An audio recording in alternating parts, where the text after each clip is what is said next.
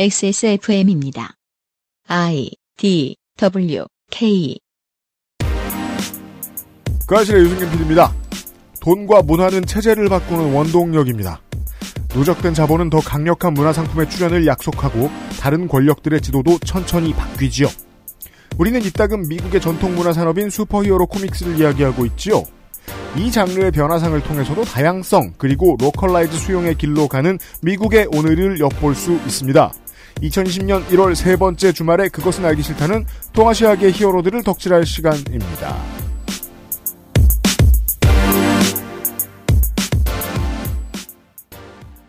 근데 윤세민 에디터는 미국 만화 잘 안 보잖아요. 지구상의 청취자 여러분 한 주 동안 안녕하셨습니까? 그것은 알기 싫다 시간입니다. 배트맨 명작들은 몇 개 봤어요. 아주 재밌더라고요. 그러니까요. 네. 네.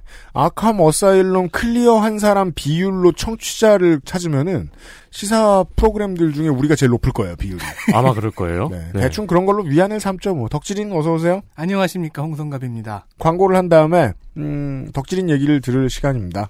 네. 얌전히 잘 들으세요. 싫어도 꾹 참고, 너무해. 고.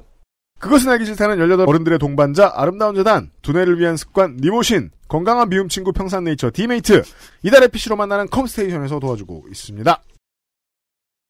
건강기능식품 광고입니다. 아, 그게 아까 니모신이라고. 그래 기억력 니모신 헬릭스미스. 건강기능식품 광고입니다. 물과 결합해 40배로 팽창해서 장운동을 촉진하는 질경이 씨앗 껍질 차전자피. 차전자피 식이섬유가 들어있는 당신의 새로운 비움 친구. 디메이트를 만나보세요. 이번만큼은 제대로 마음먹은 당신. 과식과 야식을 피할 수 있다면 가르시니아 캄보지아 추출물이 함유된 건강한 비움 친구. 디메이트가 도움을 드릴 수 있습니다. 식사 조절, 운동, 수분 섭취, 그리고 비움 친구 디메이트. 평산네이처.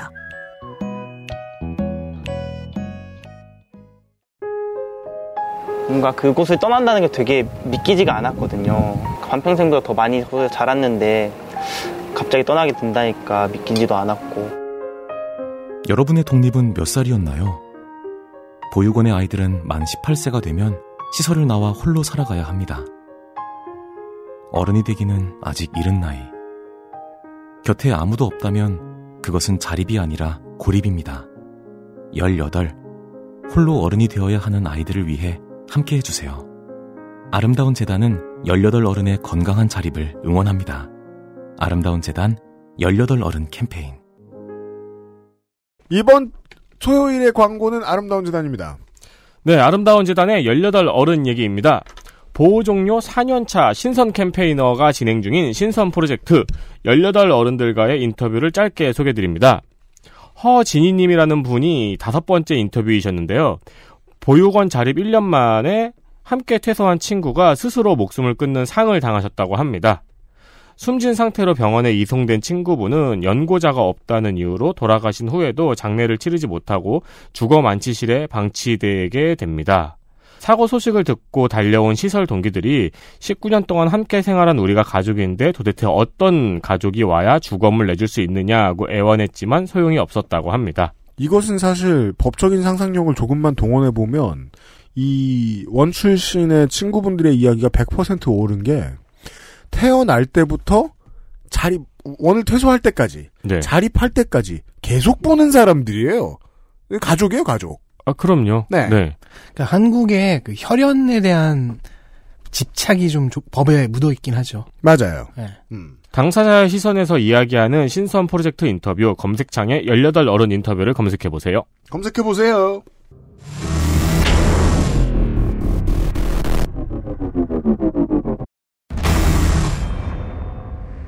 기본 교양, 슈퍼히어로 문학의 이해, 스판덱스 영웅전.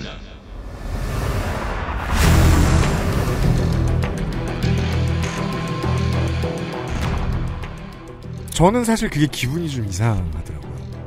시사 프로들을 많이 듣고 뉴스도 많이 보잖아요.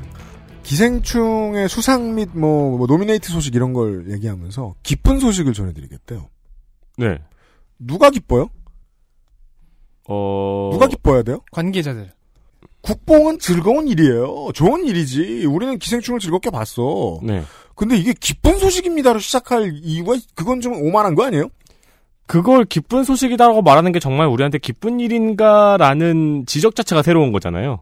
그렇겠네요. 그러니까 예. 저는 안 기쁜 일이다 이게 아니라 기쁜 소식입니다라고 시작하려고 하기에는 좀 겸손하지 못한 지점이 있지 않은가. 근데 전통적으로 옛날에 누구였죠? 김수현 씨가 이것들아. 우리나라 김, 뭐 김 누구였지? 이름을 까먹었는데 막 외국에서 상 타고 막 그랬었잖아요. 음, 씨바지였죠 영화가. 그래요? 예, 배우는 지금 이름이 기억이 안 나네요. 강수현 선생이었을 거예요. 아, 아마 그랬을 네. 거예요. 근데 전 국민 당연한 듯이 기뻐했어요. 제가 질문하고 싶은 건 국가에 소속된 사람들에게 생긴 좋은 일이 국가의 경사가 되는 국가주의적인 뉴스가 저널리즘의 기본인가? 음. 라는 게 좀 궁금하다는 거예요. 아, 그걸 왜 기쁜 일이라고 평가를 하는가? 네. 뭐 나 기쁘다 치자. 내가 기쁜 거지. 온 국민에게 다 기쁜 소식인가? 네. 그건 좀 다시 생각해 볼 필요가 있다. 근데 아까부터 지금 저희 잡음이 있는데 그 삐거려? 아니요 징 소리 같은 게 들리는데 저, 저, 저, 난방. 아 그게 이제 유피님이 말할 때마다 징 소리가 들려가지고 그게 옛날 토크 쇼 같은 거 그런 거 있잖아요. 아, 소리 안 나는 난방기를 넣다 보니까 가끔 이 저 철판이 어, 수축과 뭐, 팽창을 반복하면서 댕댕. 네, 그래서 옛날에 왜 미국 미국 토크쇼 같은 데서 멘트 끊으면 지징짱 이런 거 치는 것처럼 아, 자동 밴드예요, 제가. 가끔 저런 소리 들으실 거고요. 어마어마하게 비판적인 것은 아닌데요. 저도 기쁜데요. 오늘 얘기하고 싶은 건 우리는 세계 시민이라는 겁니다. 한국 일에 기뻐도 좋지만 다른 나라 일에 기뻐도 좋고 안 기뻐도 좋거든요. 아, 세계 시민들이 소비하는 문화에 대한 얘기입니다. 슈퍼히어로물에 대한 얘기는요. 그 저는 이제 미국이 알아서 무릎 꿇는 시대가 왔다라는 게 전 중요한 지점인 것 같아요. 네. 그 전까지 종래의 분위기가 그대로 적용됐다면 그 아카데미 같은 곳에 어, 올해는 조커판이었을 거예요. 완벽하게. 아 그렇죠. 지금 올해 결과도 뭐 그럴 가능성은 높은데 아, 우리는 아, 미국 고전 문학을 만나는 시간입니다. 고전이라기에는 왜 우리가 지미, 최근에 이 얘기를 할 겁니다. 그건 그런데 우리가 장르가 이제 저 지미 우 같은 캐릭터에 대해서 얘기를 할 텐데 지미 우는 벌써 한국 전쟁 얼마 안- 끝난 지 얼마 안 됐을 때 등장한 캐릭터거든요. 그렇습니다. 네. 여튼 저는 이렇게 시작을 하려고요. 음. 2019년 3월 7일 영화 캡틴 마블의 프리미어 행사장에서 마블 스튜디오의 제작 담당 빅토리아 알론소가 이렇게 말을 했습니다. 프리미어 행사장 시사회 왜 우리는 오직 한 유형의 사람들에게만 인정받으려 할까요? 관객은 세계적이고 다양하며 포괄적입니다. 우리가 그들의 방식으로 하지 않으면 우리는 실패할 겁니다. 80년대 90년대 헐리우드 시장에 대고 이런 소리 하면 개무시당하고 쫓겨났을 거예요. 네. 네. 블랙스플로테이션이나 하러 가라고. 그때는 유럽이나 북미 아닌 사람들이 다 테러리스트 역할을 해주고 그 1초 내에 람보에게 총 맞아 죽는 음. 그 당연한 문화 시장이었으니까요. 네. 람보의 적이거나 람보의 트라우마가 되거나. 그리고 이제 람보의 여친을 데려다가 괴롭히고 람보가 게이일 거라는 상정도 하지 않아요. 괴롭히기 직전에 죽죠. 본격적으로 괴롭히려는 찰나에. 맞아요. 2년 전으로 가봐서 음. 2018년에 마블 코믹스는 모- 어떤 모험을 시도를 해봅니다. 그 모험의 제목은요. 에이전트 오브 아틀라스입니다. 아틀라스. 아틀라스의 요원들. 동아시아계와 동아시아 국적의 음. 히어로들을 모아 팀을 만든 프로젝트입니다. 결과는 비평과 판매 양쪽에서 성공적이었습니다. 음. 팀원 중에 바람을 조종하는 에어로라는 팀원이 있고요. 마법검을 휘두르는 소드마스터라는 히어로가 있어요. 네. 이 둘은 중국인입니다. 음. 그러니까 중국계 미국인이 아니에요. 음. 중국인입니다. 음. 이 둘은 금년 초에 솔로 타이틀까지 얻어서 중국에도 진출했습니다. 이 시리즈에는 그리고 그러니까 에이전트 오브 아틀라스에는 한국계 미국인도 나- 등장하지만 한국 국적의 한국인 캐릭터도 등- 셋이나 등장합니다. 그 이 차이를 강조하는 이유가 있어요. 그전에는 중국계 미국인을 다루는 데서 그칠 수밖에 없었어요. 미국 바깥 사- 나라의 사람들도 그걸 소비하는 걸 더 편안해하고 문화를 조사하는데 큰 발품이 들지 않았거든요. 네. 차이나타운에서 작가 네 데리고 오고 그런 경우도 별로 없었어요. 그냥 차이나타운 가본 사람이 작가를 했죠. 거의 그 정도 수준이면 끝났단 말이에요. 차이나타운 옆 동네 사는 사람. 생각해보세요. 15년 전에 데이트했던 지구를 휩쓸었던 드라마 로스트가 있었죠. 여태까지 난 미행한 거야. 그게 차라리 나은 한국어였죠. 근데 그 드라마 이후로 어, 한국인들이 그 paper towel이라고 부르기 시작해요. 역수입됐죠. 그러니까 얼마나 한심했냐는 거예요. 문화에 대한 이해가.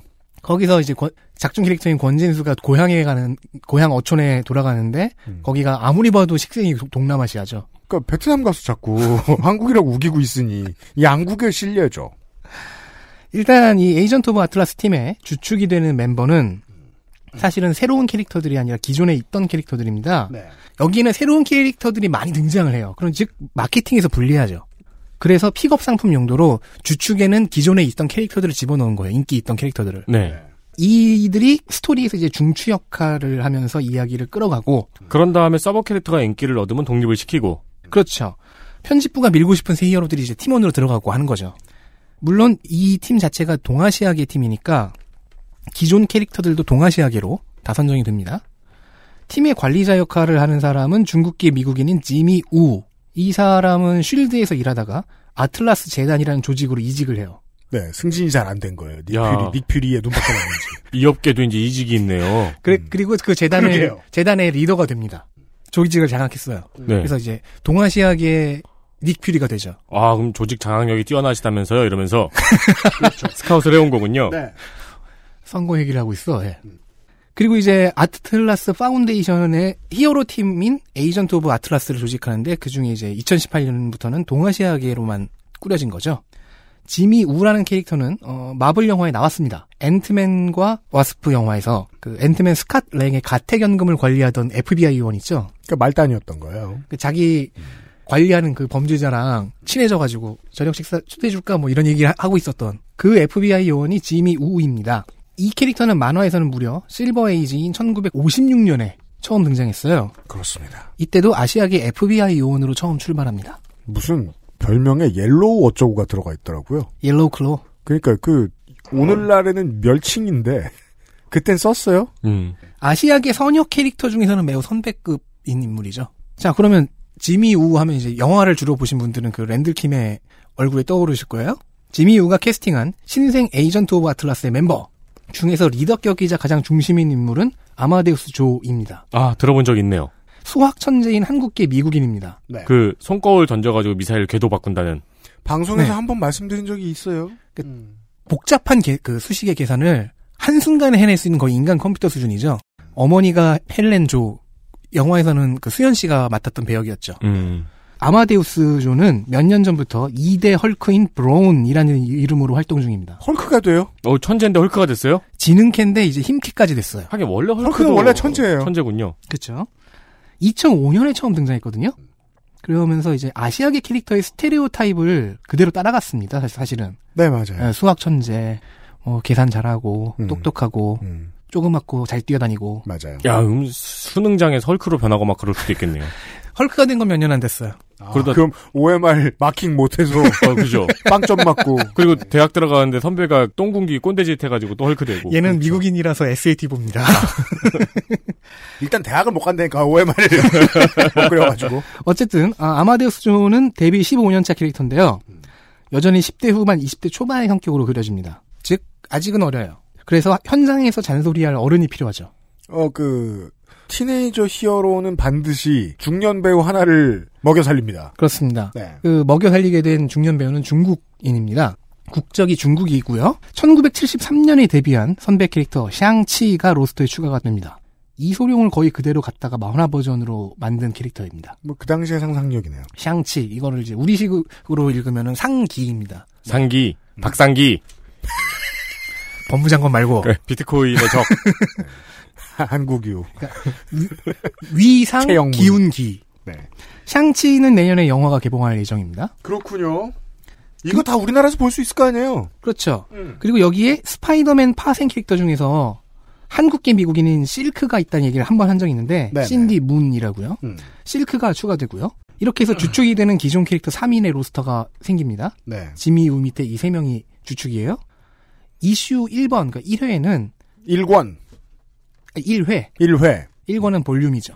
volume 1이 아니라 그거 맨날 헷갈려요. 응, issue number one의 이슈 그거 1에는 철저해야 되는데. 픽업 상품 삼아서 픽업 상품이에요. 미즈마블인 카말라 칸 비싼 거 사왔네요. 이 중에서 제일 인기가 픽업 많죠. 상품, 네. 파키스탄계 미국인이죠. 역시 아시아계입니다. 음. 카말라 칸이 잠시 얼굴을 비춥니다. 네. 야, 한국인 캐릭터 두 명이 이제 내년에 우리나라 영화로 개봉을 할 거라는 얘기잖아요. 아마디우스 존은 확실치가 않아요. 근데 한 명은 성이 문 씨고 한 명은 성이 조 씨예요? 신디 문도 확실치 않아요. 아, 실, 잠깐만, 잠깐만. 나쁜 사람 개봉 못하는 거 우연입니다, 여러분. 아, 신디문은 소니 쪽에서 만든다는 얘기가 있어요. 어디 진중권 씨가 가만히 두겠습니까? 그러니까요. 쓰레기 취급하고 해절하고 일단 어머니 헬렌조가 일단 데뷔는 했잖아요. 네. 친구로 등장해 절친인 캐릭터가 헤라클레스라고 있는데 금년에 개봉하는 이터널즈에 헤라클레스가 이름이 올라가 있습니다. 주변 인물들이 자꾸 나오고 있어요. 그럼 이렇게 기존 캐릭터들이 나와요. 이들의 혜택을 볼 캐릭터 신 캐릭터들이 나와야 되겠죠. 동아시아계와 동아시아 국가를 공략하게 될 새 캐릭터들입니다. 근데 이제 일본은 좀 빠져요. 일본의 경우에는 우리가 알지 않습니까? 사무라이와 아니메 계열의 캐릭터로 너무 오랫동안 소모됐습니다. 이게 문제가 뭐냐면 재패니메이션은 이미 세계를 제패했기 때문에 그렇죠. 그 캐릭터들의 스테레오 타입을 벗어나는 마블이나 DC 캐릭터를 만드는 게 쉽지가 않아요. 그렇습니다. 무조건 비교될 거고 비교 우위가 될 가능성도 매우 낮아요. 그래서 어쨌든 이 기획에서는 빠지고 완전히 별도의 기획으로 가버립니다. 네. 그 어린이 대상용 캐릭터들 몇 개 만들어서 에이전트 오브 아틀라스는 살짝 얼굴만 비추는 방식으로 음. 그래서 중요한 국가는 중국과 한국이 됩니다. 그냥 아예 나루토가 등장해도 재밌을 것 같은데. 루피나. 그것도 그게 판권 문제가 아, 그렇겠지만. 네, 무슨 기분이냐면 동일 시리즈의 피규어를 모아서 이렇게 지- 진열을 잘 해놓으면 멋있잖아요. 네. 거기에 라이언 인형을 갖다 놓으면 진짜 이상하거든요. 원피스는 그런 의미죠. 마블과 섞기는 불가능합니다. 그렇죠. 특히나 주먹이 그렇게 늘어나면. 애니메이션의 분위기를 모두 파괴할 거예요. 편집부가 잘하면 뭐 됩니다. 아니 근데 아, 저는 사실 불가능하다고 생각합니다. 사실 원나블은 이 히어로 코믹스에게는 가장 무서운 적이잖아요. 그러니까 엄청난 경쟁자들. 경쟁자잖아요. 그 닥터 스트레인지 입장에서도 루피는 상대하기 아주 힘듭니다. 네, 닥터가 지워버리면 됩니다. 네. 중국과 한국이 중요합니다. 네. 중요해집니다. 여기에 필리핀이 좀 추가가 됐어요. 그래서 아까 말씀드렸듯이 에어로와 소드마스터는 중국인입니다. 솔로 타이틀도 받았고요. 그 외에 한국인, 한국 국적의 히어로는 셋, 필리핀 국적의 히어로가 한 명이 더 있습니다. 네, 가장 중요한 건 계속 강조드리는 거는 실제로 그 국적이고 네. 그 나라 출신이며 그 나라에 살던 사람이라는 겁니다. 활동하고 있는 그 작중의 무대가 그 나라입니다. 네, 그 지미우로 다시 한번 얘기를 바꿔보면 중국계 미국인이라고 하면 그냥 미국인들이 아 차이나타운 사람 캐릭터구만 이건 어떻지 하고 호기심을 가지면 그걸로 끝인 거예요. 시장에서 시장성은 끝난 거예요. 네. 이건 얘기가 달라요. 필리핀 사람들 사라고 만든 거예요. 한국계 미국인, 중국계 미국인 캐릭터가 미국 문화상품 이제 대중문화에 등장을 하면은 우리나라에서 막 한국계 미국인이 뭐 어디에 출연했다 이런 식으로 막 음. 기사 나오고 우리나라 사람들 좋아하고 그랬잖아요. 그렇죠. 근데 요즘에는 어떤 느낌이냐면 한국에서 가져와 봐. 네, 한번 봐볼게. 그 턱을 들고 평가하죠. 네. 시장 권력이 있으니까. 즉 중국인 둘, 한국인 셋, 필리핀 한명 해서 여섯 명이고요. 이 여섯 명 중에 다섯이 여성입니다. 마블 편집부가 어느 측면에 집중하고 어느 방향으로 동아시아를 공략할 생각인지, 그러니까 미국 문화 산업의 최상층에서 네. 어떻게 동아시아와 동아시아계를 인식하기 시작했는지를 알아보는 표본 중에 하나로 괜찮아 보입니다. 이 여섯 캐릭터가요. 음. 자, 일단 우리가 기분이 좋아야 되잖아요. 왜 기분이 좋아야 되는지 모르겠지만 국뽕부터 시작을 해보죠. 네. 한국인 3명, 화이트 폭스, 백여우죠. 네. 루나 스노우, 뭔가 얼음, 얼음이 떠오르죠. 그리고 크레센트, 초승달입니다. 이렇게 3명이 있고요. 전원 여성이고 크레센트의 경우에는 아동입니다. 화이트 폭스는 한국의 웹툰으로 2014년에 처음 데뷔합니다. 일렉트릭 레인이라는 네스티캣 작가의 작품이었죠. 직업은 국정원 직원. 어이구. 무려 국정원입니다. 그리고 구미호와 인간의 혼혈입니다. 어려서부터 이제 어려서 부모를 잃고 고모인의 집에서 지금 얹혀 살고 있, 있다가 이제 국정원에 취직을 해요. 그 저 같은 그 전설의 고향 세대들은 음. 구미호는 한국 건 줄 알아요. 한국 거예요. 원래 중국 겁니다. 아. 아, 그것도 있어요. 그리고 구미호와 일본의 키츠네를 정확하게 구별을 해줘야 됩니다. 동아시아의 상당히 많은 나라들이 어, 꼬리 여러 개 달렸으며 여우 요괴이며 이다가 이제 사람 모양이 되면 주로 섹시한 그런 캐릭터와 관련된 전설들을 다 가지고 있어요. 그게 변형이 많다 보니까 저는 이제 저도 이거 학부에서 음. 들었던 얘기. 어떤 나라에는 또 남자예요. 근데 중요한 건 공통점은 이거예요. 다 섹시해요. 무조건. 그래서 이제 혼혈 애들이 어디 있겠죠, 뭐 섹시한데. 있겠지. 저는 이 사실을 지금 처음 알았어요. 네. 마블이 우리나라에서 웹툰을 서비스했다는 걸. 아, 일렉트릭 레인이요? 네. 작가는 또 한국인이네요. 근데 네스티캣 작가가 창조한 화이트 폭스입니다. 그렇군요. 음. 자, 작중에서도 구미호는 요괴 취급을 받은 종족입니다. 그래서 참 그, 혼혈이 남았다는 게 신기한 거- 경우예요. 그리고 요괴 치 어, 요괴인 것이 어느 정도는 또 진실인 거예요. 그렇죠. 그래서 이런 시각을 이겨내는 것이 화이트 폭스 본명은 한아미 씨인데요. 아, 엑스맨과 같은 차별을 등에 지고 사는 네. 존재들이군요. 그 이게 이 존재들. 캐릭터가 갖고 있는 숙, 숙제죠. 아니, 지금 때가 어떤 때인데 이름을 암이라고 지어. 부- 시작이 불안불안하네요. 그 되게 2014년에 지었다니까? 아, 그래요. 근데 뭐, 네. 이, 알았어요. 이, 이 웹툰 3화에서 이 화이트폭스가 이제 아이언맨이라든가 이제 한국으로 오게 됐대요. 음. 한국에 도착하기 전에 이 그 어벤져스 멤버들한테 한국에 가면은 김치, 싸이, 강남 스타일 불고기를 좋아한다는 말만 하면 된다고 가르친대요. 어, 고증 잘 됐네요. 그러니까요. 네. 아, 그것도 물어볼 거. 아, 제가 작가를 인터뷰한 적이 있었거든요. 짧게 작가님들을. 네. 그거 혹시 본인이 넣은 대사냐고 물어볼 걸. 루나 스노우는 본명이 어, 되게 편합니다. 설희입니다. 그래서 스노우가 붙었군요. 네. 네. 걸그룹 소속의 현역 아이돌 가수입니다. 와. 왜냐면, 백설이 선생이 전영록 씨의 어머니잖아요. 전영록 씨 따님이 아이돌이시잖아요. 네. 네. 대를 갑자기 이게. 떠오르네요. 집안이 잘 못 살아서 할머니 모시고 사는데 음. 그 아이돌로 데뷔하는데 성공한 뭐 그런 케이스예요. 음. 네 명이나 세 명 팀이었는데 지금 갑자기 기억이 안 나네.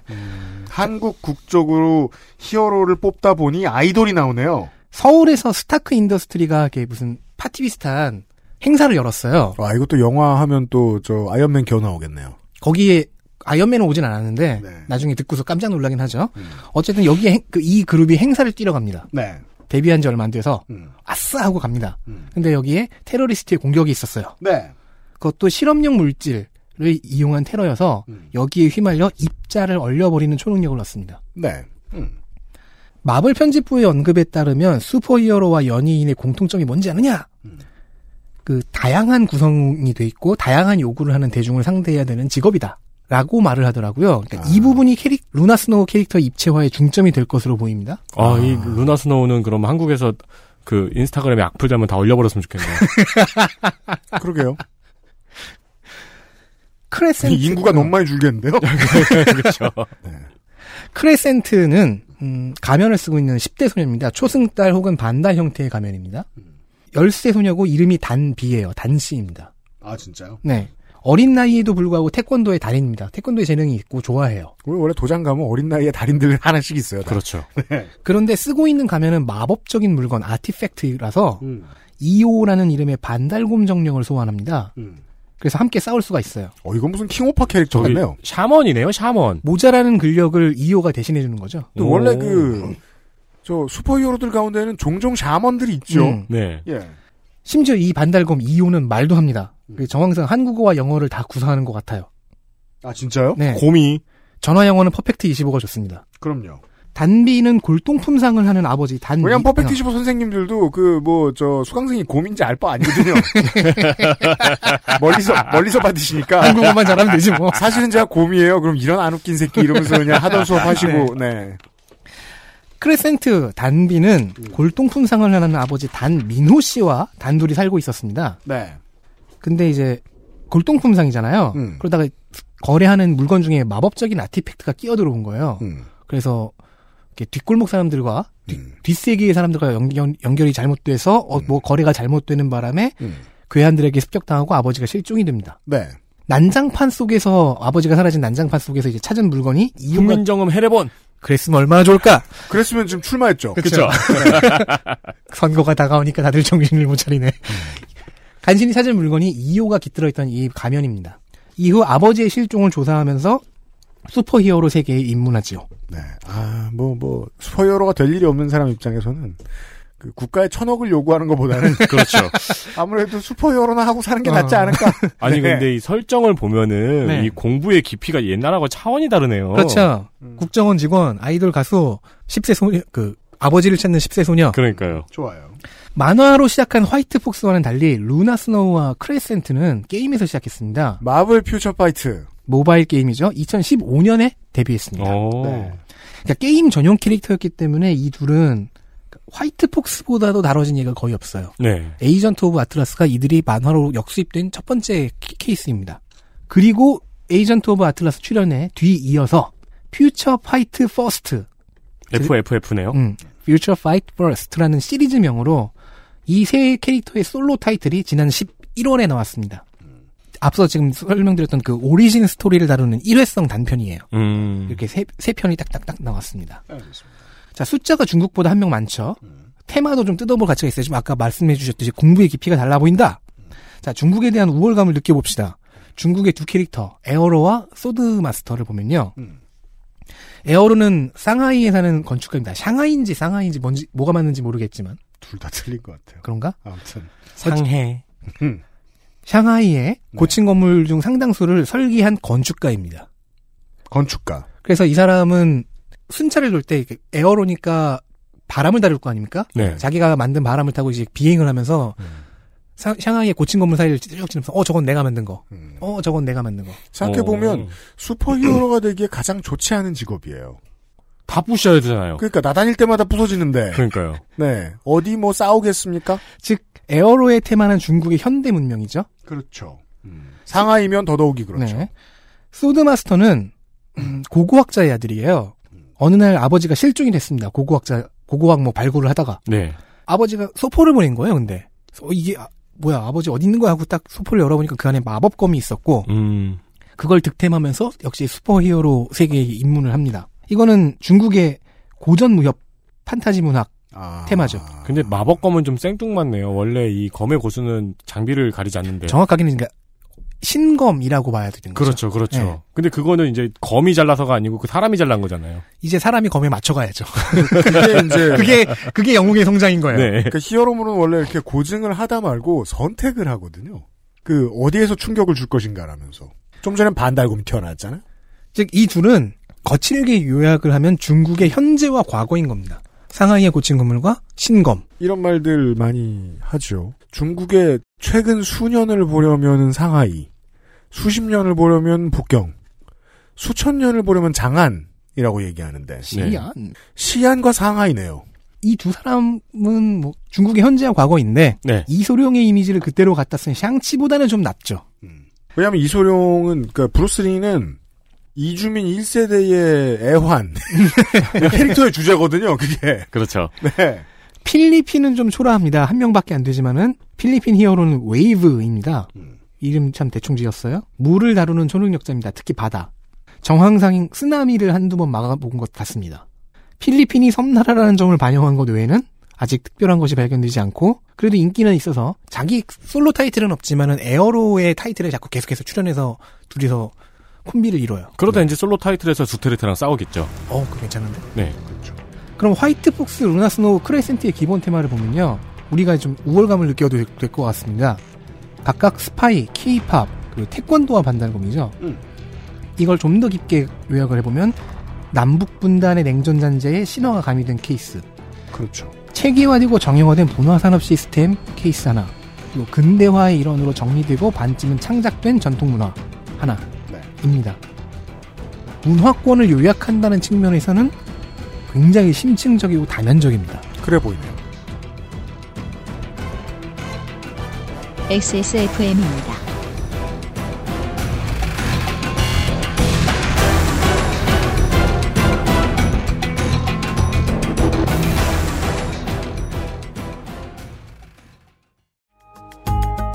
온라인에서만 모든 것을 해결할 수도 있습니다. 컴스테이션 이달의 PC 마음에 드는 사양이 나왔다면 바로 액세스몰에서 결제하세요. 주식회사 컴스테이션 건강기능식품 광고입니다. 아, 그게 아까 자, 니모신. 어? 뭔데 이게? 지난번에 말해줬거든? 천마 등 복합 추출물이 함유된 니모신. 기억력 개선에 도움을 드릴 수 있어요. 기억력? 니모신. 헬릭 스미스. 아름다운 재단은 18 어른의 건강한 자립을 응원합니다. 아름다운 재단 18 어른 캠페인. 보호 종료 4년차 신선 campaigner가 진행 중인 신선 프로젝트 두 번째 interviewee 이은혜님과의 인터뷰를 짧게 소개해드립니다. 이은혜님은 현재 배우로 활동하고 계시다고 하는데요. 입시 준비 기간부터 배우 일을 하는 지금까지 아르바이트를 병행하며 생활을 영위하고 계십니다. 아이고 작년에 자취방에 큰 불이 났다고 하네요. 그래서 금전적으로 큰 손해를 입고 키우던 고양이와도 이별을 하게 되었다고 합니다. 이때 아동 자립 지원단 선생님과 대구시 가정 위탁센터에 가까스로 도움을 받게 되었다는 이은혜님은 미디어 컨텐츠가 가정 환경이 조금 다른 아이들을 약하고 지저분한 이미지로 그리는 것이 문제라고 지적하셨습니다. 그런 사회적 인식 때문에 우리 같은 친구들이 자신의 이야기를 솔직하게 꺼내기 힘들다는 것이지요. 자세한 이야기는 검색창에서 18 어른 신선 프로젝트를 검색해보세요. 18 어른 신선 프로젝트를 검색을 해보시면은 이 신선 씨께서 진행하신 인터뷰의 전문들을 보실 수 있는데요. 음, 영상으로도 좀 나왔으면 좋겠는데 영상은 저는 영상 콘텐츠 확인 못했어요. 네, 영상 컨텐츠는 그 제가 말씀드린 거리의 만찬이었나요? 거리의 만찬 방송국에서 한 거에서 나오는데. 네, 거기는 나오고요. 네, 그거 다시 보기 한번 해보셔도 좋, 재밌을 것 같아요. 그리고 이제 우리가 이제 요런 컨텐츠의 이제 이야기를 보면은 뭔가 심파일 것 같은 느낌이 음. 들잖아요. 그게 아니에요. 네. 매우 시사점이 많은 컨텐츠예요.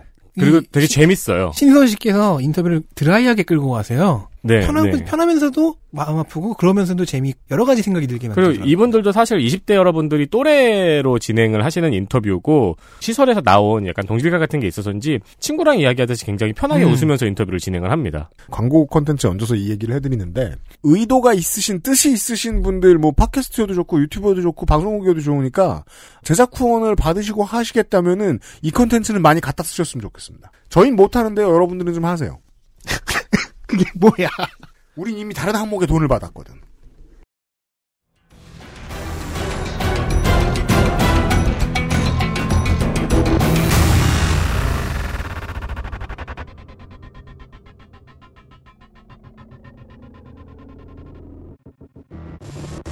근데 이 태권도와 반달곰은 좀 흥미가 안 가는데 이 스파이와 케이팝 아이돌은 설정부터가 확 흥미가 가네요. 재밌을 것 같다는 느낌이 막 들잖아요. 그렇죠. 이제부터, 이제부터 써먹겠다라고 하고서 오리진 스토리를 내놨으니까 네. 향후 어떻게 써먹을지를 보면 되겠죠.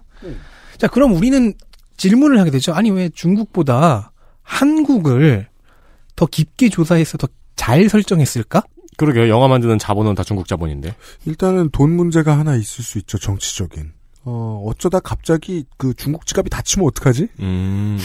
보험도 필요하고요. 그렇죠. 이게 중국은 미국에게 있어서는 이제 세계를 설명할 때 빼놓을 수 없는 문화권이긴 한데 동시에 정치적으로 경쟁 중인 상대니까요. 그 뒤집어서 얘기하면 소련 출신의 히어로를 많이 만들진 않잖아요. 러시아 시장이 커졌다고. 그렇죠. 플랭 위도와 그 몇몇 끝. 중국 캐릭터들은 작품 외적으로 정치적 구설수에 휘말릴 가능성이 있습니다. 무역 전쟁, 홍콩 시위. 한국은 안전하죠. 그렇습니다. 그 다른 나라들에 비해서 한국이 굉장히 안전해요. 일본 같은 경우에 스테레오 타입으로 굳어져 버렸으니까 뭐 빼고 음. 베트남은 전쟁 이역사가 좀 아직 불편하긴 하고 네. 태국은 중국 못 다룹니다. 중국 공산당보다도 더 예민한 왕실이 있습니다. 그러니까 시장성이 있는 국가들에 대해서 얘기 고민을 해보는 거예요, 우리가. 그러면 안전한 선택은 한국과 필리핀 정도가 남죠. 그래서 중국, 한국, 필리핀이 에이전트 오브 아틀라스의 팀원으로 선택된 것이다라고 생각을 해볼 수 있어요. 그리고 뭐 에어로, 화이트 폭스, 루나 스노우, 크레센트, 웨이브 다 여성이고요. 에이전트 오브 아틀라스의 팀원 중에서 남성은 관리직 포함 4명뿐입니다. 좋네요, 공무원. 네. 그중 소드 마스터를 제외한 셋은 기존 캐릭터고요. 한국인 캐릭터는 아예 전원 여성이고 이 의도는 되게 간단할 겁니다. 여성 캐릭터는 마케팅이 되게 수월하거든요. 남성 독자 대다수에게는 대상화 전략이 작용한다고 해요. 여성 독자 대다수에게는 공감 전략이 작동합니다. 잔인하지만 이미 원더우먼 얘기하면서 몇 번 말씀드린 적이 있습니다. 네. 지금 2017년 기준으로 시장은 시장 소비자의 성비는 대충 한 55대 45 혹은 65대 35 정도더라고요. 반대의 경우는 별로 작동하지 않는데 그러니까 여성에게 대상화, 남성에게 공감이 작동하는 경우는 생각보다는 많지 않다고 하더라고요. 그리고 몇십 년의 역사를 거쳐서 여성 히어- 히어로를 좀 덜 선정적으로 그리는 편이 확장성 측면에서는 낫다는 결론이 내려졌습니다. 네. 우리가 그, 저, 오버워치 하다 보면 바로 깨닫게 됩니다. 음. 그리하여 여성 캐릭터 많이 해서 동아시아를 공략해보겠다는 거죠. 마블 코믹스가 2018년에 한 실험, 에이전트 오브 아틀라스의 리뉴얼은 이런 내용이었습니다. 그리고 같은 성격의 실험을 DC 코믹스는 2년, 훨 2년을 더 거슬러 간 2016년에 해봅니다. 이제부터 DC 얘기입니다. 저스티스 리그, 음, 영화 생각하지 마십시오. 그 영화, 망한 영화. 잠깐만 눈물 좀 닦고, 어. 좋아하시는 분들도 계신. 할리퀸 영화 개봉한대요. 우린 해요. 올해. 아, 네. 그, 그거는 정확히는 할리퀸 영화가 아니어야 되는데, 무슨 소리야? 버즈 오브 프레이. 이 원리주의자야. 할리퀸이 나오는데. 그럼 할리퀸이 나오면 할리퀸. 원래 버즈 마- 오브 프레이는 배트걸과 블랙카나리의 팀입니다. 마, 마고로비 나오면 됐지. 네. 자, 어쨌든, 저스티스 리그의 중국판이 있습니다. 마형. 일명 저스티스 리그 오브 차이나, 줄여서 JLC. 음. 시작은 더 뉴, 아, 뉴 슈퍼맨인데요. 슈퍼, 슈퍼맨을 참 중국이 좋아하지 않을 텐데 만약 떠안다고 생각하면 Justice League of China 하면 듣자마자 아 이것이야말로 일국 양제 절로 드네요. 이 양반들이 중국말 들을 리가 만무하거든요. 어, 맞아요. 네. 이야기 마지막쯤에는 중국 정부의 통제를 벗어나서 독립을 합니다. 아무튼, New Superman에서 슈퍼맨은 사이에 하이픈이 들어가 있어요. 시진핑이 화내겠네요. 하이픈이 들어간 이름의 중국 슈퍼맨 이야기입니다. 그 저기 중국의 문화 유물 음. 고대 유물을 부수다가 그 고대 유물의 힘이 몸으로 들어온 홍위병 같은 캐릭터가 있으면 어떨까요? 사실은 음. DC 캐릭터에는 이 JLC 이전에 네. 뭐 Great Great 10 뭐 이런 식으로 초인 집단들이 있긴 있어요. 정부 소속에. 아, 네. 그 중에 하나가 그런 설정이 있었던 것 같은데. 홍위병이요? 홍위병까지는 아닌데 네. 그 정도로 광신적이진 않은데 음. 음, 고대의 유물에서 뭔가 힘을 얻었던 정부 요원이 있었어요. 기억이 안 나는데 아무튼 자 중국 슈퍼맨 이야기로 시작을 합니다. New Superman 제가 하이픈을 표현하기 위해 길게 장음으로 발음해 보겠습니다. 이 시리즈가 진행이 되면서 제목이 길어집니다. New Superman과 Justice League of China. 슈퍼와 맨 사이에 하이픈이 있다고요. 지금은 시리즈가 종료가 됐는데요. 미국 슈퍼히어로 만화의 특성 아시지 않습니까? 스토리와 설정은 정사로 남습니다. 그래서 후에 쓰이게 될 게 당연하죠. 자, JLC에서 슈퍼맨의 포지션을 맡고 있는 슈퍼맨의 이름은 콩케난. 한국식으로 읽으면 공극남씨입니다. 그 극남씨? 하지만 신해혁명 이후니까 콩케난이라고 불러줘야죠. 한국말로 읽으면 되게 남혐론자 같죠. 공극남. 내면에 올곧은 정의감이 있고 있지만 또 자기 현실에 대한 분노 이런 것들이 혼재되어 있는 평범한 청년입니다. 근데 정부 비밀 조직의 실험에 참가해 음양의 강화된 힘을 받아 슈퍼맨의 능력을 얻어 음양의 태극 심보를 가슴에 답니다. S 대신에. 근데 이게 S처럼 보이게 디자인이 돼 있어요. 아, 이렇게 옆으로 살짝 세워가지고 이렇게 S로 했, 했군요. 그게 용 같아 보이기도 하고. 네. 능력은 8궤에 기반하여 설정되었습니다. 8궤는 각각 신체 부위 하나씩과 연결이 돼요. 여덟 개인데. 그래서 팔, 양, 팔, 다리 하면 네 개고 그럼 나머지 네 개는 그러니까 뭐, 뭘까요? 뭐는 뭐, 하나는 뭐 이제 다리, 하나는 뭐 허리, 뭐 하나는 눈, 뭐 이런 식으로 연결이 돼요. 입, 입도 있어요? 그럼 실제로 8궤가 이게 상징책이다 보니까 신체와도 연동되는 부분이 있거든요. 아, 네, 그렇죠. 그- 음. 그걸 어느 정도 따라가줘요. 이야기 후반으로 가면 이 8궤의 능력을 다 개방해서 이제 8궤로 그 나누는 게 의미가 없어지는 단계까지 가요. 네. 그래서 양과 음의 모드를 취할 수가 있더라고요. 양 모드에서는 모든 능력이 강화되지만 앞뒤 보지 않고 멍청해지는 다혈질이 되는 그런 단점이 있고 음.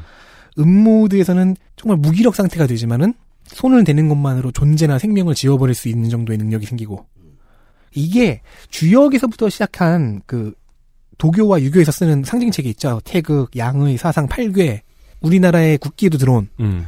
그 상징체계를 열심히 공부한 티가 팍팍 났습니다. 이 정도면은 공부를 했다기보다는 아예 중국 국적의 사람이 제작에 관여한 수준으로의 그렇죠. 공부네요. 네. 원더우먼 포지션도 있습니다. 그 왜냐하면 역경, 그러니까 8개월 끌어들이기로 하자면 역에 대한 공부가 필요한데 네. 이건 한두 시간짜리가 아니잖아요. 그렇죠. 네. 저, 도 되게 열심히 공부한 분야인데 네. 굉장히 오묘하고 쓸모 없습니다. 자, 원더우먼 포지션을 보면요. 쓸모 없다고? 원 캐릭터의 성격에 맞춰서 역시 옛날 이야기에서 갖고 왔습니다. 원더우먼은 신화에서 나왔다는 설정이잖아요. 네. 원더우먼은 중국 남부의 고전 소설인 백사전에서 가- 차용해 왔습니다. 백사전, 어, White Snake Story. 인간 남자와 도를 깨우쳐서 둔갑이 가능한 흰 뱀이 있습니다. 이 둘이 로미오와 줄리엣 이야기를 찍는 게 백사전의 내용입니다. 둘의 사랑을 방해하는 요소로 도술에 통달한 승려가 등장해요. 요물, 인간을 홀리려 드느냐?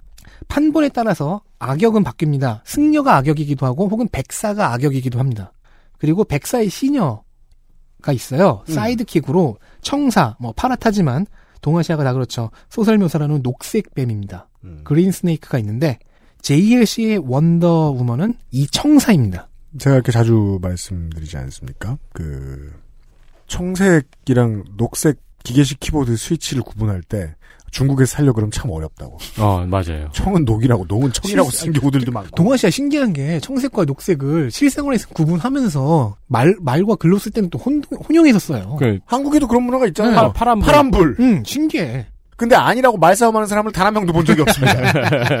근데 저, 저 좋네요. 그, 그 뱀이 sidekick이 있다. 뱀의 sidekick도 뱀이에요. 또. 그러니까 나 대신 저 발차기 해줄 사람. 네. 여튼 이 백사전의 배경이 그 항저우기 때문에 음. 청사는 항저우 출신입니다. 그리고 배트맨 하이픈이 들어간 중국판 배트맨은 별로 재미가 없습니다. 중국 정부가 배트맨 류의 인재를 키워내려고 만든 어떤 아카데미가 있는 비밀 아카데미가 있는데 음. 거기에 수석 졸업자입니다. 아 배트맨 고 그렇게 해서 뭐 특목고 배트맨 특목고죠 특목고. 음. 배트맨 칭호를 받았다는 설정이라 패스하고 뭐 플래시도 비슷합니다. 에이버리 호라고 하는 이름인데 그냥 파생 플래시입니다. 이게 참 그 중국의 이제 저 어, 문화 정책하고도 좀 관련이 있는 것 같네요. 그 중국은 중국의 공항을 열고 들어가면은 중국 세계잖아요. 문이 닫혀 있잖아요, 문화적으로. 네. 그러니까 그냥 중국용 배트맨, 그러니까 이게 좀 중국용 슈퍼맨. 되게 노잼인 게 오리지널 캐릭터를 만들어주는 게 아니고 이 노벨 노벨 평화상에 대항하는 공자 평화상처럼 그렇죠, 그렇죠. 네. 그러니까 어, 그 뭔가 이제 무슨 의도랄까? 그게 참 중국적이긴 해요. 어차피 교류도 안 되는 거 이름은 같은 거 쓰세요. 뭐 이런. 그래서 네. 배트맨과 플래시 포지션은 좀 재미가 없는데 슈퍼맨과 원더우먼 포지션은 꽤 그래도 재미가 있어요. 음. 백사전의 아련함을 원더우먼이 원더우먼이 있고 슈퍼맨이 수행하는 자기 그 성찰과 자기 탐구의 길을 여기서 이 콩캐란도 똑같이 따라가 비슷하게 따라가고 음. 하는 재미는 있습니다. 네. 그런데 하, 하나 빠졌죠. 아쿠아맨이 빠졌네요. 아쿠아맨 포지션은 시리즈 후반에 등장합니다. 이름은 드래곤 선, 용의 아들이죠. 이 드래곤 선이 좀 특별히 들여다볼 가치가 있습니다. 이름은 안광조, 탈북자입니다. 어, 중국에서 활동하는데 탈북자예요? 많아요. 정부 통제에서 벗어나서 이제 JLC가 동북부로 갔을 때 안광조를 만나게 됩니다. 음. 자, 몰래 미국 애니메이션을 보다가 걸렸어요. 보이부한테. 그래서 체포당해 고문을 받습니다. 그러다가 그 극한 상황에서 자기의 혈통과 능력을 깨닫게 됩니다. 이 그린 저기잖아요. 그린 랜턴이잖아요. 아, 선택, 네, 비슷해요. 선택을 받죠. 네. 어, 그럼 여기서는 파란 랜턴으로 나오겠네요. 랜턴은 아닙니다. 랜턴은 뭐 중국 정부에서 따로 만듭니다. 네. 랜턴 군단은. 아무튼 녹청 예 중요한 것은 색약. 예. 그린 랜턴은 그래서 뭐 경쟁자 포지션이기 때문에 빼고 예. 자 안광조는 알고 보니까 문무왕의 직계 후손입니다. 어 피난 갔네요 북한으로. 그리하여 이제는 용이 되어 있는 문무왕의 힘을 받아 드래곤 선 음. 작품 내 말풍선에는 궁서체 한글로 쓰인 용의 아들이 됩니다. 진지하군요. 그리고 문무왕이 준 임무를 수행하면서 이야기가 시작이 됩니다. 뭐 자본주의를 받아들인 두- 중국 도시의 거리 풍경을 보면서 뭐 자기가 조국한테 아그 조국 전 법무장관 말고 음. 공화국에게 음, 속아왔다는 것에 공 아까부터 그좀 성조에 신경 쓰고 네. 있으니까 공화국에게 당했다. 수령들한테 속았다는 걸 네. 알고 빡치는 등의 묘사가 있긴 합니다. 그렇군요. 자 드래곤선 안광조는 용이 된 문무왕의 배경인 용궁을 대표합니다.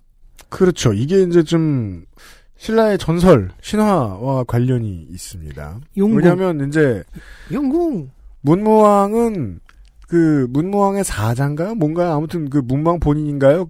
우무를 통해서 용궁과 왔다 갔다 음. 했다고 해요.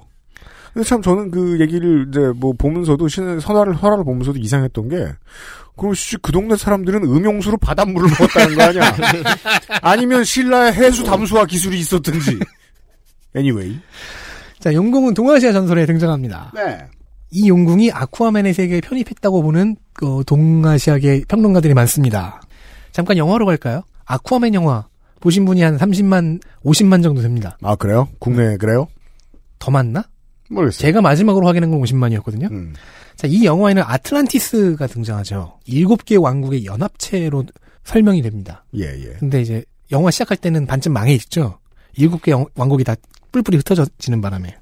이 설정은 만화에서도 같은데 만화 쪽에서는 이제 일곱 개 왕국의 상세 설정은 나오지 않아요. 대신에 영화에선 일곱 개 왕국의 설정이 다 나왔죠. 이 일곱 개 중에서 어느 왕국은 멸망했고 어느 왕국은 구성원들이 짐승으로 퇴화했고 그래서 이제 스토리에서 다 한 번씩 이상 활용이 됩니다. 한 왕국만 잊혀졌다, Lost Kingdom이라고 표현되고 그 이상 언급이 안 돼요. 그리고 뭐 영화와 만화 양쪽의 설정을 하는 작가는 같은 사람입니다. 중동기 히어로인 사이먼 베즈를 그린 랜턴에 추가시켰던 제프 존스인데 그래서 영화에서 공개된 설정이 만화에서 동일할 것이라고 다 추측을 해요. 그러면 이 잊혀진 왕국은 무엇이냐? 일곱 번째 왕국은 용궁일 것이다. 아, 문무왕이 드나든. 라고 많은 비평자들이 추측을 하고 있죠. 그리고 JLC에서 드래곤선이 용궁의 후예로 등장하면서 거의 확실시했습니다. 어, 그럼 안씨 아니고 김 씨네요. 이게 우리 우리가 늘 가- 갖고 있는 그 고정관념인데 부계로만 생각을 해요. 모계로 이어졌을 수도 있잖아. 하긴 그래야 좀 더 피가 진하겠죠. 그리고 용궁의 명맥을 안광조에게 전달해준 매개가 대왕함에 잠들어 용이 되었다는 문무왕이니까 자 이게 실제 영화 설정으로도 간다면 네. 아니 실제로 뭐 그냥 일곱 번째 왕국이 용궁이라면 음. 동아시아 전설을 공부한 티가 팍팍 나죠. 제프 존스가. 그럼 빌런은 이제 장기를 마음대로 꺼냈다 집어넣었다 할 수 있는 능력을 갖게 되겠네요. 뭔 말이야? 토끼. 비틀주스는 아닐 거 아니에요, 그죠? 네. 사이드킥은 거북이가 있을 것이고. 그렇습니다. 물론 이 아쿠아맨과 똑같이 그 모든 바다 생물과 소통하고 조종할 수 있는 능력은 있습니다. 네. 근데 이제 용왕은 토끼랑은 소통을 못했으니까 거북이를 보냈잖아요. 근데 사이드킥으로 토끼 거북이 들고 다니면 되게 포켓몬 같겠네. 가라 너로 정했다. 이상 마블과 DC의 실험을 들려드렸습니다. 예. 공통적으로 보이는 게 있죠. 대상이 되는 문화권에 대한 공부가 굉장히 충실하다. 그래 보입니다. DC는 주역과 문무왕을 공부하지 않나. 백사전을 읽지 않나. 음. 작가들은 대다수가 동아시아계입니다. 제프 존스 하나 빼고는 지금 말씀드린 캐릭터들을 창조한 사람들은 동아시아인이거나 동아시아계입니다. 제프 존스는 레바논계고요. 서아시아라고 우길 수 있죠. JLC를 창조한 작가는 중국계 미국인 진 로엔 양입니다. 아마데우스 조를 창조했고 Agent of Atlas와 웨이브를 만든 작가는 한국계 미국인인 그렉 박입니다. 히어로물 많이 보는 덕후들이 되게 그 성인으로 섬기는 한국 내 게시판에서 보면 DC에는 짐 리 사장이 있고 어, 마블에는 그렉 박이 있죠. 네, 그렉박만 믿어요. 많이 그러죠. 재밌게 잘 써요. 그렉 박을 이어받아서 에어로의 솔로 타이틀을 맡았고 한국 캐릭터 3인방의 origin 스토리를 3편 3개를 쓴 작가는 중국과 필리핀 혼혈의 미국 작가 엘리사 웡입니다. 예. 에어로와 소드마스터의 창조자는 영문 이름 외에 제가 정보를 못 찾았어요. 근데 둘 다 중국인 작가임은 확실합니다. 소드마스터를 만들었다는 시 샨시안의 경우엔 중국의 TV 드라마 쪽에서 일한 것으로 추측됩니다. 다 동아시아인 아니면 동아시아계라고 했죠. JLC의 창조자 진 루엔 양, 진 루엔 양은 캘리포니아 출신의 중국계 남성입니다. 97년에 데뷔했어요. 대표작은 2006년에 발표한 만화 아메리칸 본 차이니즈입니다. 연관성이 있는 단편 셋을 엮은 작품인데요. 중국계로 대, 표되는 동아시아계의 인종적인 스테레오 타입을 탐구해요. 그러면서 이제 아시아에 대한 인종차별의 형태를 다루는 작품입니다. 판매량도 좋았고 비평도 좋았습니다. 음. 그러면서 이후에는 이제 슈퍼히어로 계로 들어와서 슈퍼맨 쪽을 맡았습니다. 진 루엔 양 자신도 아시아계 스테레오 타입 중 하나였습니다. 전공이 컴퓨터 공학이거든요. 그런데 직업 변천이 재밌어요. 컴퓨터의 엔지니어에서 고등학교 교사로 여기서 만화 작가로 바뀝니다. 전반부만 보면 전문직 일색으로 진출하는 동아시아계의 스테레오 타입 그대로죠. 네, 이후에 이제 DC 코믹스로 스카웃돼서 슈퍼맨 프랜차이즈에 투입되었다가 슈퍼맨을 일 잘하고 있으니까 동아시아판 슈퍼맨을 만들어 봐라. 거기서 저스티스 리그도 만들어 봐라. 하기까지 온 것입니다. 뭐 이직이 되게 연관성이 없네요. 결국에는 본인이 원하는 걸 찾아왔다는 느낌이죠. 음, 그러게요. 교육에 관심이 있어서 교사로 갔다가 만화를 그리게 되는데 실제로 이 사람은 교육 만화에 상당한 관심이 있습니다. 혹은 만화의 교육적 기능에 관심이 있다고 해도 되겠네요. 네. 처음에는 전문직 전공, 그 다음에 문학으로 온 동아시아계 작가들은 시사하는 바가 있죠. 부모가 사회적 출세를 하라고 계속 압박을 넣는다, 넣다가 그걸 결국에는 빠져나오게 되는 어떤 스테레오 타입이 있어요. 네. 그렉박도 그런 경우입니다. 이 사람은 텍사스 출신의 한국계 남성입니다. 예일대를 갔어요. 전공이 정치학이었습니다. 하지만 가장 열심히 했던 활동은 교내 신문에 참여하는 것이었답니다. 2004년에 그렉박은 마블에 입사를 해서 헐크를 맡아 두각을 나타냅니다. 여기서 월드워 헐크, 플래닛 헐크라는 두 개의 전설적인 스토리를 만들어내는데 플래닛 헐크 같은 경우에는 영화 토르 라그나로크에 반영이 되어 있습니다. 다른 대표작 중 하나가 아마데우스 조고요. 음, 수학 천재 소년이라는 설정은 자기 인종의 스테레오 타입을 그대로 활용한 경우였죠. 근데 이런 계열 캐릭터 중에서 가장 완성도가 높았다고 해요. 흔한 자기 반영 캐릭터였는데 그래서 현재는 2대 헐크인 브로운까지 발전을 했습니다. 수학 천재에서 브로운으로 발전하는 과정이 아시아계 스테레오 타입이 해체되는 중이다라는 해석으로도 풀이되고 있습니다. 한편 앨리사 웡은 이 아저씨들과는 여러모로 좀 다릅니다. 앨리사 웡은 처음부터 스테레오 타입과 무관했습니다. 더 젊고 여성이고 노스캐롤라이나 대학을 나왔으니까 아마 동부 출신일 거고 처음부터 문과 인간이었습니다. 전공은 소설과 미학입니다. 그래서 미학 석사 학위가 있는데 석사 과정을 밟던 중 2014년에 단편 소설로 작가 데뷔를 했습니다. 주된 장르는 SF, 판타지, 공포. 단편 위주로 활동했고 데뷔 직후부터 네뷸라상, 휴고상, 로커스상 등의 관련 문학상 이름이 오르내려서 상도 여러 받았습니다. 음, 그냥 본인 작품 뭐 소설 발표하고 살았어도 먹고 살만했겠네요. 그러다가 2018년 블리자드에 스카웃됩니다. 오버워치의 작가진이 됩니다. 그리고 2019년 그렉박이 만들어낸 에이전트 오브 아틀라스의 새로운 히러, 히어 로 캐릭터들을 이어받아 에어로와 한국인 3인방의 스토리의 작가로 투입이 됩니다. 이 작가들이 이렇게 이직한 그게 되게 다이나믹하네요. 진 루에니안과 그렉박의 경우와 엘리사 왕의 경우는 좀 다르긴 하죠. 이게 세대를 구분하는 척도가 되기도 해요. 작가들을 소개를 해드렸습니다. 특히나 미국은 한국에 비해서는 그게 좀 순기능으로 돌아가는데요. 어, 문학 시장에 있어서 더더욱이 왜냐하면은 문학 권력이 한 동네에 몇 사람 얼굴 자주 보는 사람들로 집중되어 있지 않거든요. 그러다 보니까 작가들이 이제 브레이크아웃을 시도할 수 있는 루틴도 되게 많고요. 어디서든 뜰수 있고 어떻게든 뜰 수 있고 네. 다양한 방식으로 재활용됩니다. 드라마 갔다가 영화 갔다가 게임 갔다가 미국 컨텐츠. 시장은 작가들에게 돈을 많이 줄 능력이 있거든요. 작가들을 유능한 작가들을 많이 필요로 하고 그래서 이 작가들도 시장을 공략하는 공부를 대학 때 합니다. 그래서 미 지금이 우리가 2020년대가 미래의 시장이잖아요. 미래의 시장을 공략하는 법을 어딘가 정규 교육 과정에서 배웠을 것 같은 작가들이 나왔다는 얘기예요. 어. 그리고 제가 지금 그 음. 아, 제가 사실 8괴에 대해 뭘 어떻게 알겠습니까? 제가 뭐 역경을 어떻게 알겠어요? 어, 지금 들여다보고 있는데요. 이 8괴의 기호 체계는 오지게 복잡하군요. 세 개죠. 그 효가 세 개죠. 간괴 같은 경우에는 위 위만 막혀 있고 아래가 두 개가 뚫려 있는 간괴 같은 경우에는 뭐 산을 상징하고 막내 아들 상징하고 가다가 그침을 상징하고 뭐 이런 식입니다. 어떻게 그거 다 알아요? 그래서 보고 있거든요. 어, 저는 그냥 방위만 있는 줄 알았어요. 그냥 방위도 8괴진. 음, 음. 근데 그게 아니고 되게 다양한 건곤감리만 놓고 보면 건은 말, 곤은 소, 감은 돼지, 리는 꿩, 신체 부위는 건은 머리, 곤은 배, 감은 귀, 리는 눈. 리가 불을 상징하니까 눈일 겁니다. 복잡하네요. 네. 유니코드도 있어요. 여튼 아무튼 간에요. 이 공, 공부하기 어려운 걸 공부했네요. 장사하려고. 진 루엔 양은 잘했네요. 자 슈퍼히어로 장르는 현실 세계 요소를 굉장히 빠르게 파악하고 반영하는 장르라고 몇 년 전부터 얘기하고 있습니다. 네, 그아실에서 몇 년 전부터 얘기하고 있습니다. 아무도 안 받아줘서 그렇지. 단순한 덕질, 단순한 즐거움의 영역을 넘어서 현재 세계의 사회적 맥락을 파악하는 도구로도 유용하죠. 그럼요. 아시아, 음, 아, 이렇게 말하면 이제 약간 서아시아와 중앙아시아가 머릿속 이미지에서 빠지긴 하는데, 동아시아에 예, 아무튼 아시아계, 특히 동아시아계가 조금씩 자기 목소리를 내고 있는 것이 현실인 겁니다.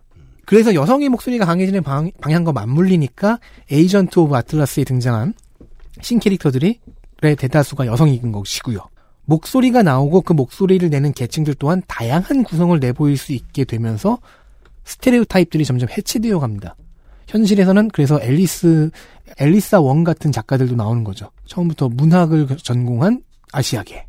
다시 말하자면 진 루엔양에서 그렉박으로 그렉박에서 앨리사 웡으로 이어진 계보. 이 사람들의 그 이력만 봐도 미국 사회에서 아시아계의 존재가 다음 세대의 테마 중 하나가 될 걸 예고하죠. 점점 형태가 다양해지고 있으니까요. 네.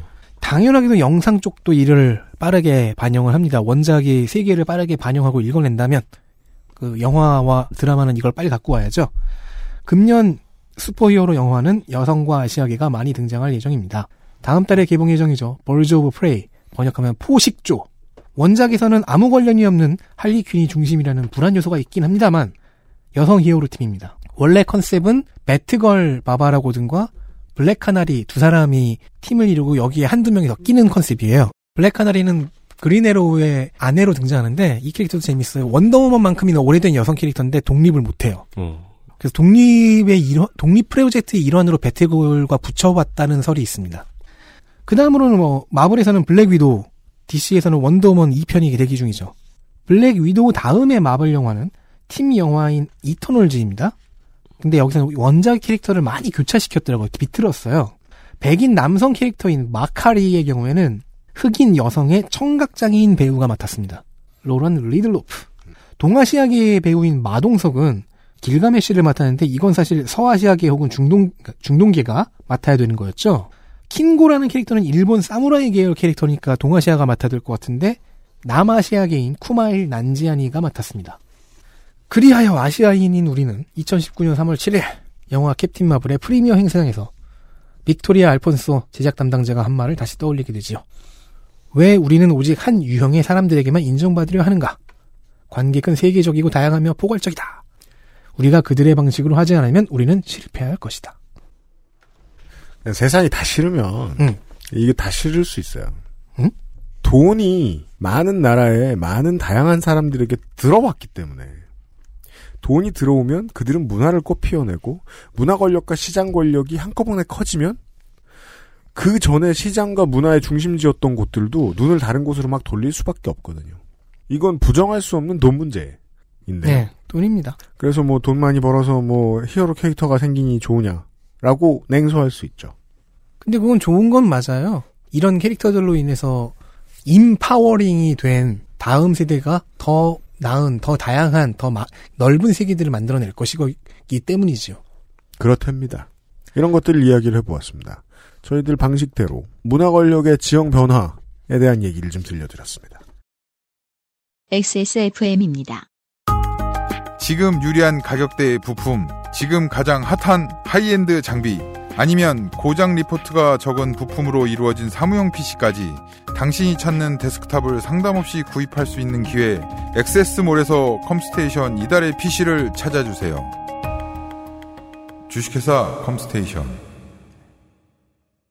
건강기능식품 광고입니다. 이번만큼은 제대로 마음먹은 당신. 과식과 야식을 피할 수 있다면 건강한 비움 친구 디메이트가 도움을 드릴 수 있습니다. 식사 조절, 운동, 수분 섭취, 그리고 비움 친구 디메이트. 평산네이처.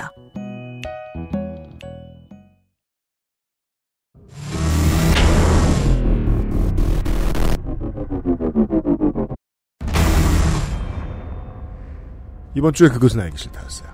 어, 여기 있는 세 사람은 다음 주 이 시간, 어, 이달에 좀 자주 만나네요. 왜냐면 설이 빨리 오거든요, 그죠? 아, 네. 네. 설의 돌림 노래를 가지고 돌아오도록 하겠습니다. 이 8괴는 이거 자체로도 그냥 능력이네요. 궤덕이라는 것도 있는데 굳건하다, 기쁘다, 걸리다, 흔들리다, 들어가다, 빠지다 이거 자체를 그냥 능력으로 활용해도 되잖아요. 음. 신기하네요. 제 생각에는 닥터 스트레인지를 이길 수 있어요. 예를 들어 막 아니, 손- 회사가 다르잖아. 그러니까 막 던지는 거예요. 손, 같- 일이 없거든. 손 같은 경우에는 궤덕이 들어가다래요. 네. 들 입자더라고요. 음. 그 빌런은 집에 가게 할 수 있잖아요. 나쁜 사 그렇죠. 어, 괜찮은 상상력인데. 예. 곤 같은 경우는 순응함이니까 왜냐면 곤이 땅을 상징하니까. 저, 세 개가 다 음, 음, 음효로 돼 있잖아요. 네. 건은 굳건하다라는 궤덕을 가지고 있는데 하늘이니까. 예. 그러면 남성 빌런을 발기시켜가지고 야, 야. 전투에 부적절하게 새로운 작품을 이해하시기 위해서 아, 8개 한번 공부해 보시는 휴일이 되시길 바랍니다. 이번 주에 그것은 알기 싫다 들어주셔서 감사합니다. 아, 유승균 PD하고 덕진하고 유세민 에디터가요. 다음 주에 인사드립니다. 듣느라 수고하셨어요. 수고하셨습니다. 수고하셨습니다. XSFM입니다. I D W K